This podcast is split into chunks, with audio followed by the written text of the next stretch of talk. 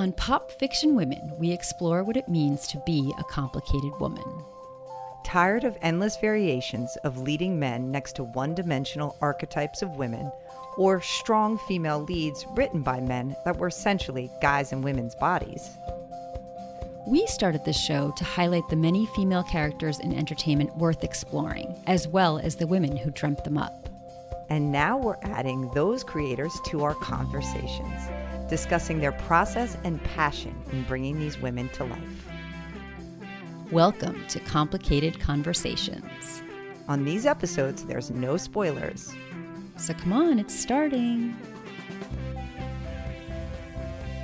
We are today talking to Nancy Johnson, the author of The Kindest Lie. Nancy is a native of Chicago's South Side. She worked for more than a decade as an Emmy nominated, award winning television journalist at CBS and ABC affiliates in markets nationwide. Her debut novel, The Kindest Lie, has been named one of the most anticipated books of 2021 by Marie Claire and Pop Sugar. Nancy's work has been published in O, the Oprah magazine, and has received support from the Hurston Wright Foundation, Tin House, and the Kimbilio Fiction. A graduate of Northwestern University, the University of North Carolina at Chapel Hill, Nancy lives in downtown Chicago and manages brand communications for a large nonprofit. The Kindest Lie is her first novel. Welcome to Pop Fiction Women. Thank you. It's good to be here. We'd love if you tell us a little bit about The Kindest Lie. Sure. So, The Kindest Lie is a story of family, love, sacrifice, all of it at the intersection of race and class at the dawn of the Obama era. And the book centers on a woman named Ruth Tuttle. She's a very successful Black Ivy League educated engineer in Chicago. She's definitely on the come up. She's got a great husband, great life, new house, all this, but she's been harboring this big secret. She gave birth to a baby when she was just 17 years old, and she left him behind in the dying Indiana factory town where she grew up. And so she's got to reconcile with her past. And so she returns to Ganton where she grew up. And of course, when she gets back there, nothing is the same as she remembers. The auto plant that was the beating heart of the town is now closed, and a lot of the people she knows are out of work. She reunites with her grandmother and her brother. She hasn't seen them in many years, and they've been keeping some secrets from her as well. And then she meets and forms this unlikely connection with a young white boy nicknamed Midnight, who's mired in the very poverty that she managed to escape. And so when the two of them get together, you've got the forces of race and class that put them on this collision course, and it upends both of their lives.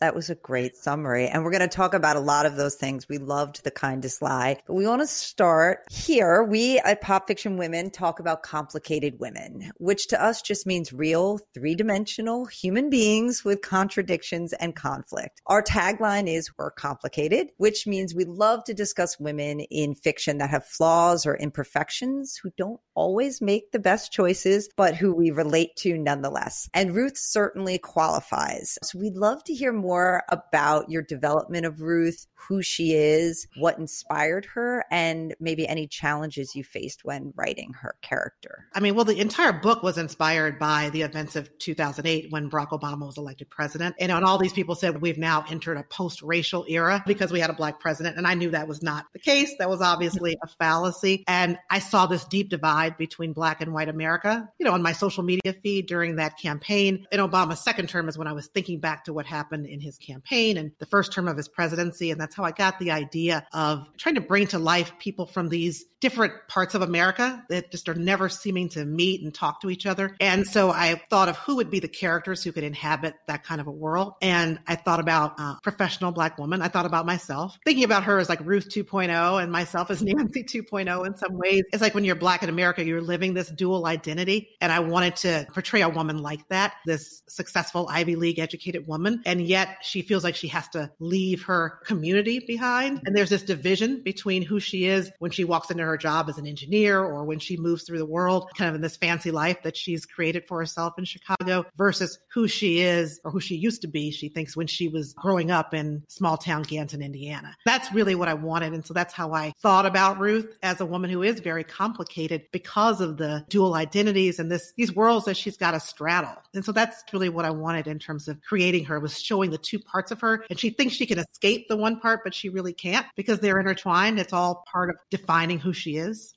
That's what makes Ruth so specific, but also universal. I think a lot of people struggle with this idea of the dual identity. And so many times it also is wrapped up in home, your family, who they expect you to be, and then also who you are out in the world. So that's universal, but it's also so specific to race and class and the experiences you've infused her with. Because it's also about expectations. That's a big part of what defines Ruth is. I mean, she is just dogged, I think, by the expectations that have been put on her and she can't let that go. And even when she goes back to her hometown, to Ganton and to her family, you can kind of see how in some ways she's like a little girl again when she goes back. And that's the way I feel when I go and visit my mom, you know, even though I'm now 50 years old and I go home, it's like I'm a little girl again during this pandemic. We're living in Manhattan, but we've been displaced to my hometown, a very small town on the North Fork of Long Island and very close to my parents. And I feel it. I feel it. so recently on the podcast, we've been talking a lot about the spectrum of secrets, the kinds that are protective. We watched this rom com, Broken Hearts Gallery, and Lucy has one that's a good secret. It's kind of very protective. And then Elin Hilderbrand's novel, 28 Summers, which is really her denying an authentic part of herself, and that becomes toxic and destructive. And that's more along the lines of Ruth's secret. It threatens to completely upend the life she's built. And in the novel, you write,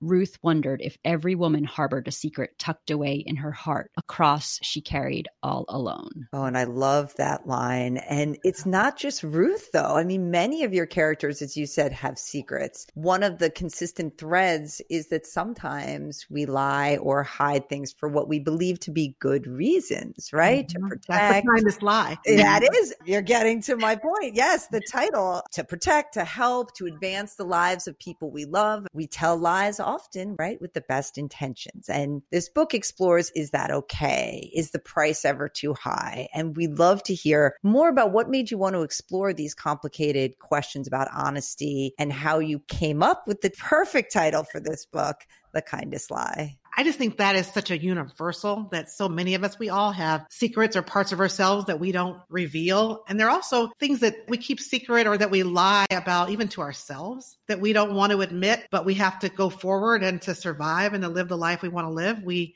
do things to get through, but we're keeping a lot of things from ourselves and from the people around us. And the kindest lie, it works as a title on several levels. One is just as you said, Kate, you know, you've got Ruth who has really lied to herself that she can untether herself from her past and that she can really walk away from her baby and live a, a normal life and that she can close a door on that. And then it's only when her husband decides it's time to start having kids that that Pandora's box is open again and, and she's got to face the lies of her past. And then you've got Mama, who I think is just such an interesting mm-hmm. character because she is one who keeps a lot of secrets and she tells a lot of lies, but she does it out of love for her grandchildren because she does want what's best for them. And then on an even larger level, I was thinking about America and America tells itself plenty of, plenty of lies about how decent and about how honorable it is. And I wanted to explore that as well. And I think that was the biggest lie that I thought of when um, telling the story of this book, because even though it's a family story, it's very small, intimate, specific to these particular families that you see in the book. It's also telling the story of America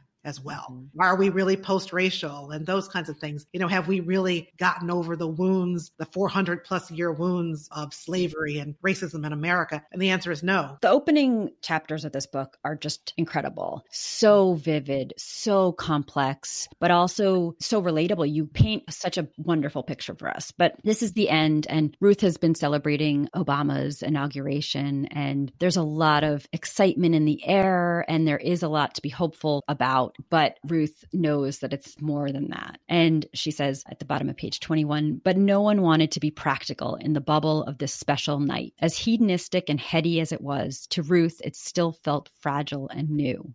Like if you pulled the thread of a coat button, it would surely unravel until the button fell off. Yet no one else seemed to be consumed with caution. And so they partied the night away in white, embodying the title of the famous Lorraine Hansberry play, To Be Young, Gifted, and Black. With a brother on his way to the White House, they had state sanctioned permission to dream. Yeah, so good. The setup is just so captivating and you really capture a lot there. Now, in real life, here we are many years later on the verge of having just had Joe Biden's inauguration, which got dicey for a minute there. With Obama, I think there was a hope for representation, for advancement. I'm cautiously optimistic to say there's a hope now as well, certainly from the previous administration, the change. But I think Ruth would be happier about in some ways, right? It's like, okay, we're going to do the work now, right? Exactly. But I think it's also a cautionary tale too. That's why I look at it. It's just so interesting to have written this book so long ago and to now see where we are. Like it's mirroring each other, what's happening with the Biden Harris administration coming in. We're, you know, inaugurating and we're bringing in this new feeling of hope and progress. And that's, to me, it's a very similar feeling to what we had in 2008 when we were so hopeful about Obama. But it does show you how fragile that can be. And there, and also just the circumstances are so similar. I mean, we were going through the Great Recession in 2008, and now because of the pandemic, people are again feeling financial strain. Their livelihoods are at risk. And in both cases, I think when you're going through the financial pressure, it exacerbates racial tensions. There are so many parallels, and I think just like in 2008, people were putting all their hope in one man to yeah. fix things and to represent progress. I guess I hope that we're not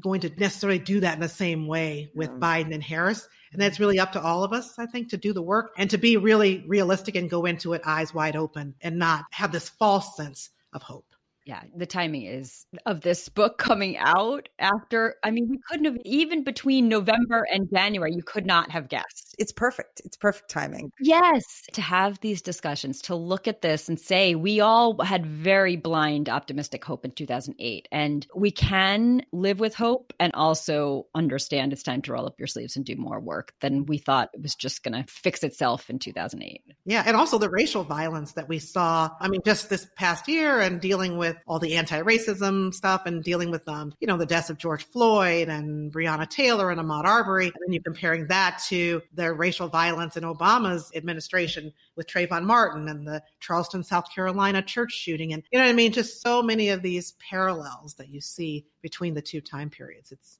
uncanny. So I do want to shift gears a little and talk about family and motherhood because as you said those are big themes in this book as well. Through the two main characters, Ruth and Midnight, your novel explores how we define family and examines the very different and complex ways a family can look. Ruth and her brother didn't know their own parents. They were raised by their grandparents. After the loss of his mother, Midnight is now struggling to find a true home with his grandmother, his aunt, and his biological biological father. And now, as you said, Ruth is facing the thought of starting her own family with her husband and all of these questions she's suppressed about the child she gave away and what it means to be a mother are boiling up to the surface. Ruth and an 11 year old Midnight seem like unlikely choices to me for dual narrators. So I'd love to hear how you chose them to explore these bigger issues of family and motherhood. When I thought of the story, I knew I wanted to deal with the motherhood issue and this woman who walked away from a child to pursue her mm-hmm. career and her dreams. And initially, I had her connecting with a black boy, but then I decided to make Midnight White just because I wanted to explore those issues of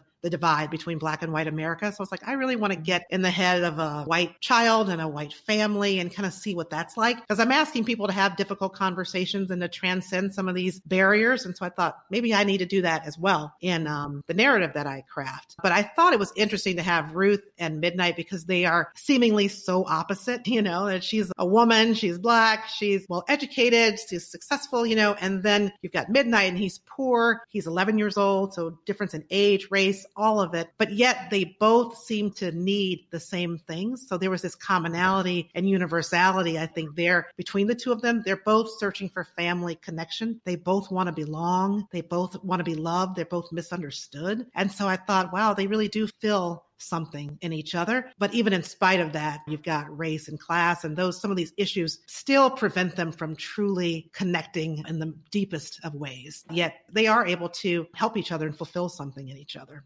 I'm guessing Midnight came to you much later on, or you knew you wanted a child's perspective? I did know I wanted a child perspective, but at first it was just going to be a black child. But then once I started thinking about what I really wanted to do, I talk a lot to white writers who want to write diverse characters or write black characters. And they're like, oh, should I do it? Should I not do it? And, you know, I talk about the responsibility that comes with mm-hmm. that. Why are you the one to tell that story? And so people sometimes ask me about writing a, a white boy because I've never been white and I've never been a boy before, but I was bullied as a kid and I, you know, kind of experienced some of the same things of feeling like I was on the outside of things. Mm. And so I was able to bring that perspective to Midnight. And so in many ways, I felt closest to his character because I was mm. able to, you know, embody some of the emotions, you know, that I gave him and I understood him on a certain level. And also being black in America, I'm fluent in whiteness, of course.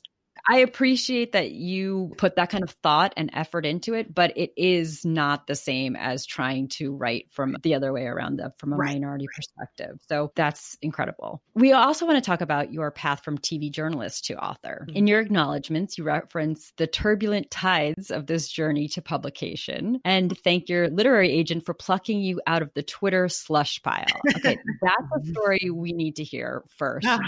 Yeah, so it took me about six years to write the kind kindest lie. You know, when you write a book for the first time, you don't know when the book is ready. I had Caroline Leavitt did a manuscript critique for me and it was great, but she was the only one I had look at it. And so I just made some pretty minor revisions and I started querying agents right away. And I got lots of rejections, including rejections from Danielle Bukowski of Sterling Lord Literistic. This was in 2017 that she rejected. So that's part of the turbulent tides is just going through all of the rejection, you know, querying yeah. so many agents and hearing no over and over again. And of course, I sent her a thank you email to say, I really appreciate considering my work. Thanks for, you know, your notes on what could have been improved. I said, I plan to revise the book. And she emailed back and said, if you do revise, you know, send it to me again. And oh, so wow. fast forward two years later, I got five beta readers to critique. I went through multiple workshops and I submitted to her again and she offered representation. Oh. And so, oh. yeah, so that's how we connected. I mean, you obviously had a successful, strong career as a journalist. What made you want to say, let me go back to the beginning where I know nothing about how to write fiction and start here? I was a television news reporter for 11 years in various markets around the country, covered a lot of big stories. One of the most memorable was the 2000 election recount between Bush and Gore. Yeah, so that was a big national story. And then just also the everyday story as a general assignment reporter. And I loved it, you know, kind of having a window into so many different worlds as a journalist. But it kind of started turning into if it bleeds, it leads, we would say, you know. And so, like, I'd be on a human interest story, which is those were the ones, the features that I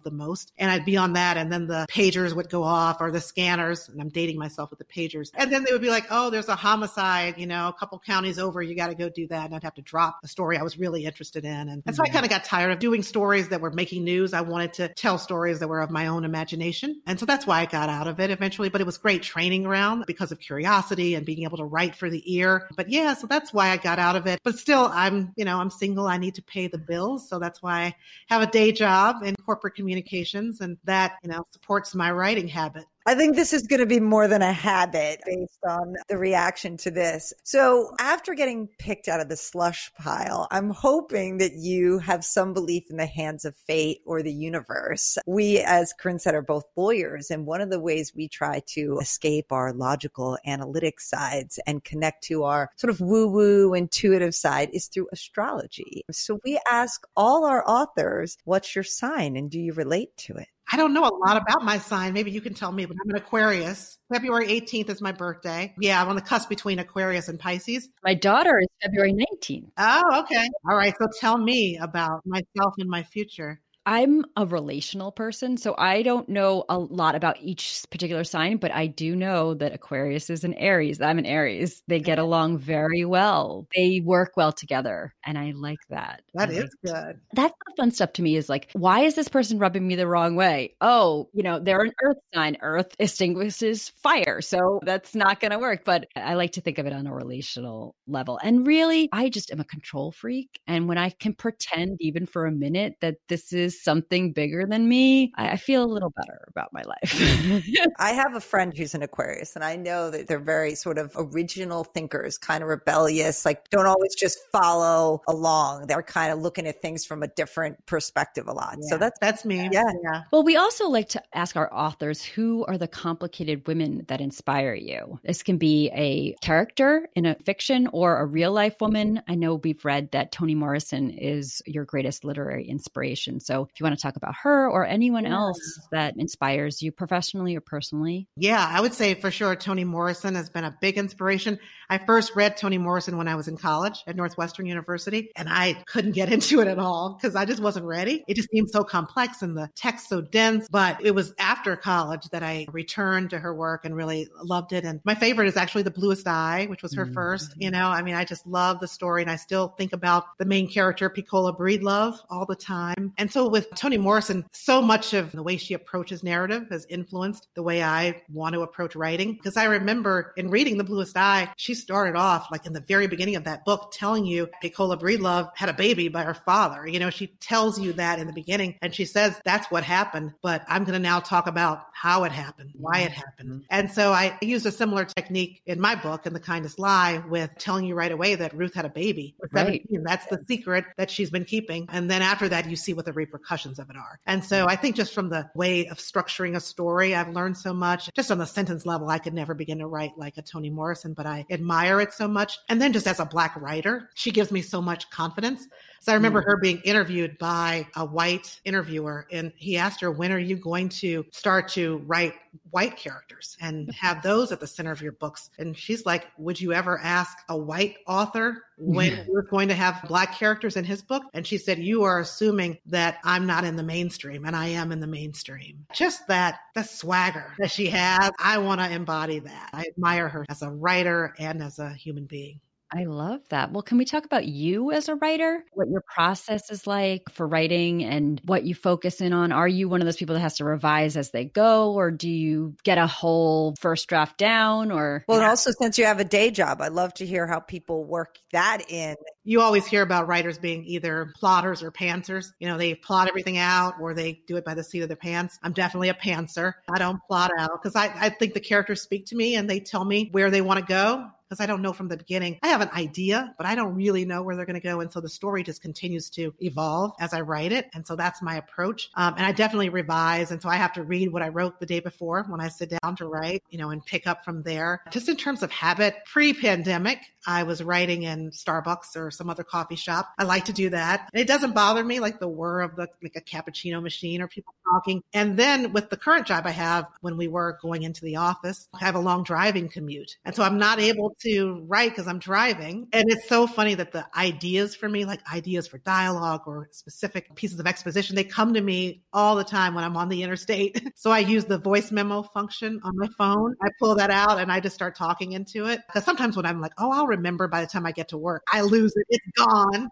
Big fan of that voice recorder too, because I will forget it in the next 30 seconds if I don't get that down. That's true. But it is hard to juggle a day job because I have a day job where I'm writing a lot as well, writing speeches and video scripts and annual reports and all that. So it takes up some of the creative energy. I would work with an accountability partner in writing this book and she would call me at 6:30. We talk for a few minutes about what we're going to do and we would write for like 2 hours. And at the end of the 2-hour period, I call her back and then we say here's what I accomplished in the 2-hour period. So, what are you loving right now? We love to hear from our authors about maybe mm. what books or TV shows or things that they're watching or listening to. I'm behind on all the TV shows. Last night I just started Queen's Gambit because everybody had been recommending that to me. I had read a review of it where I heard that, and I'm kind of looking for this now, which I probably shouldn't have read that beforehand. You know, it's swaying my opinion. But the black girl character who's a friend mm-hmm. the main character, just the fact that there was some critique that she didn't have as much agency and they weren't really bringing out her full backstory and that she may have just been there kind of as a sidekick to the main white mm. character. So those are the things that are clouding my thoughts as I'm watching it, but I'm still enjoying it and trying not to think about that too much because I'm really getting into it. But we'll see once I've finished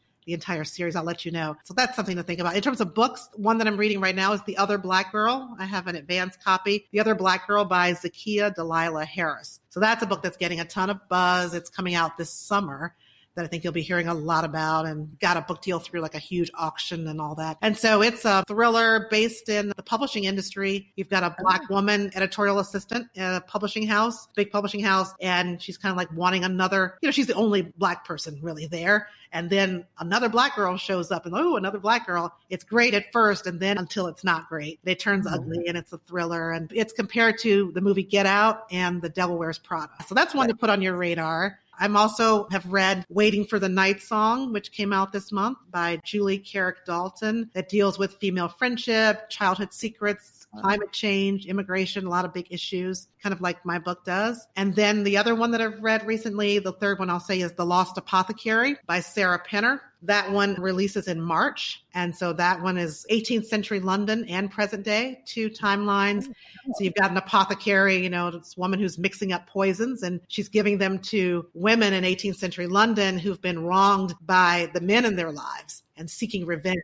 Did I see that you had written something for Writer Unboxed? I do write for Writer Unboxed. Yeah. I saw your most recent post and a lot about community and how hard that is to find in the writing world. Do you want to talk a little bit about that? Because I, I thought it so inspiring. Yeah, yeah. And I was getting advice about that from other published authors too. Because when you're writing, it's such a solitary activity. You know, you're sitting alone in your home or in your, you know, among people in the coffee shop, but you're still alone. And the community is just unbelievable. And I've been plugged in a lot over the years with the writing community. I'm in many writing organizations and I now have an accountability trio with two other writers. And so we call and talk to each other every Sunday night just about ups and downs of the secret yeah. dreams we have. Oh, I'd love to be on that most anticipated list and I didn't get on there. Or did you read your Goodreads reviews? You know, you're not supposed to, you know, what happened for you? Oh, here's what's going on with me. And we just support each other, critique each other's work. So that sense of community is just unbelievable. And I talked before about Caroline Leavitt and she's she's become a literary fairy godmother to me. Oh, you know, and so that's the community I built way back then in 2017. Fast forward to when I got a book deal, she said, "Oh, I know someone who would absolutely love this book," and she tweeted Jodi Picoult. And so then Jodi immediately pre-ordered it. I asked her if she would want to read an advance copy. She did. Then she blurbed it. And so her words of praise are on the front cover now of my book.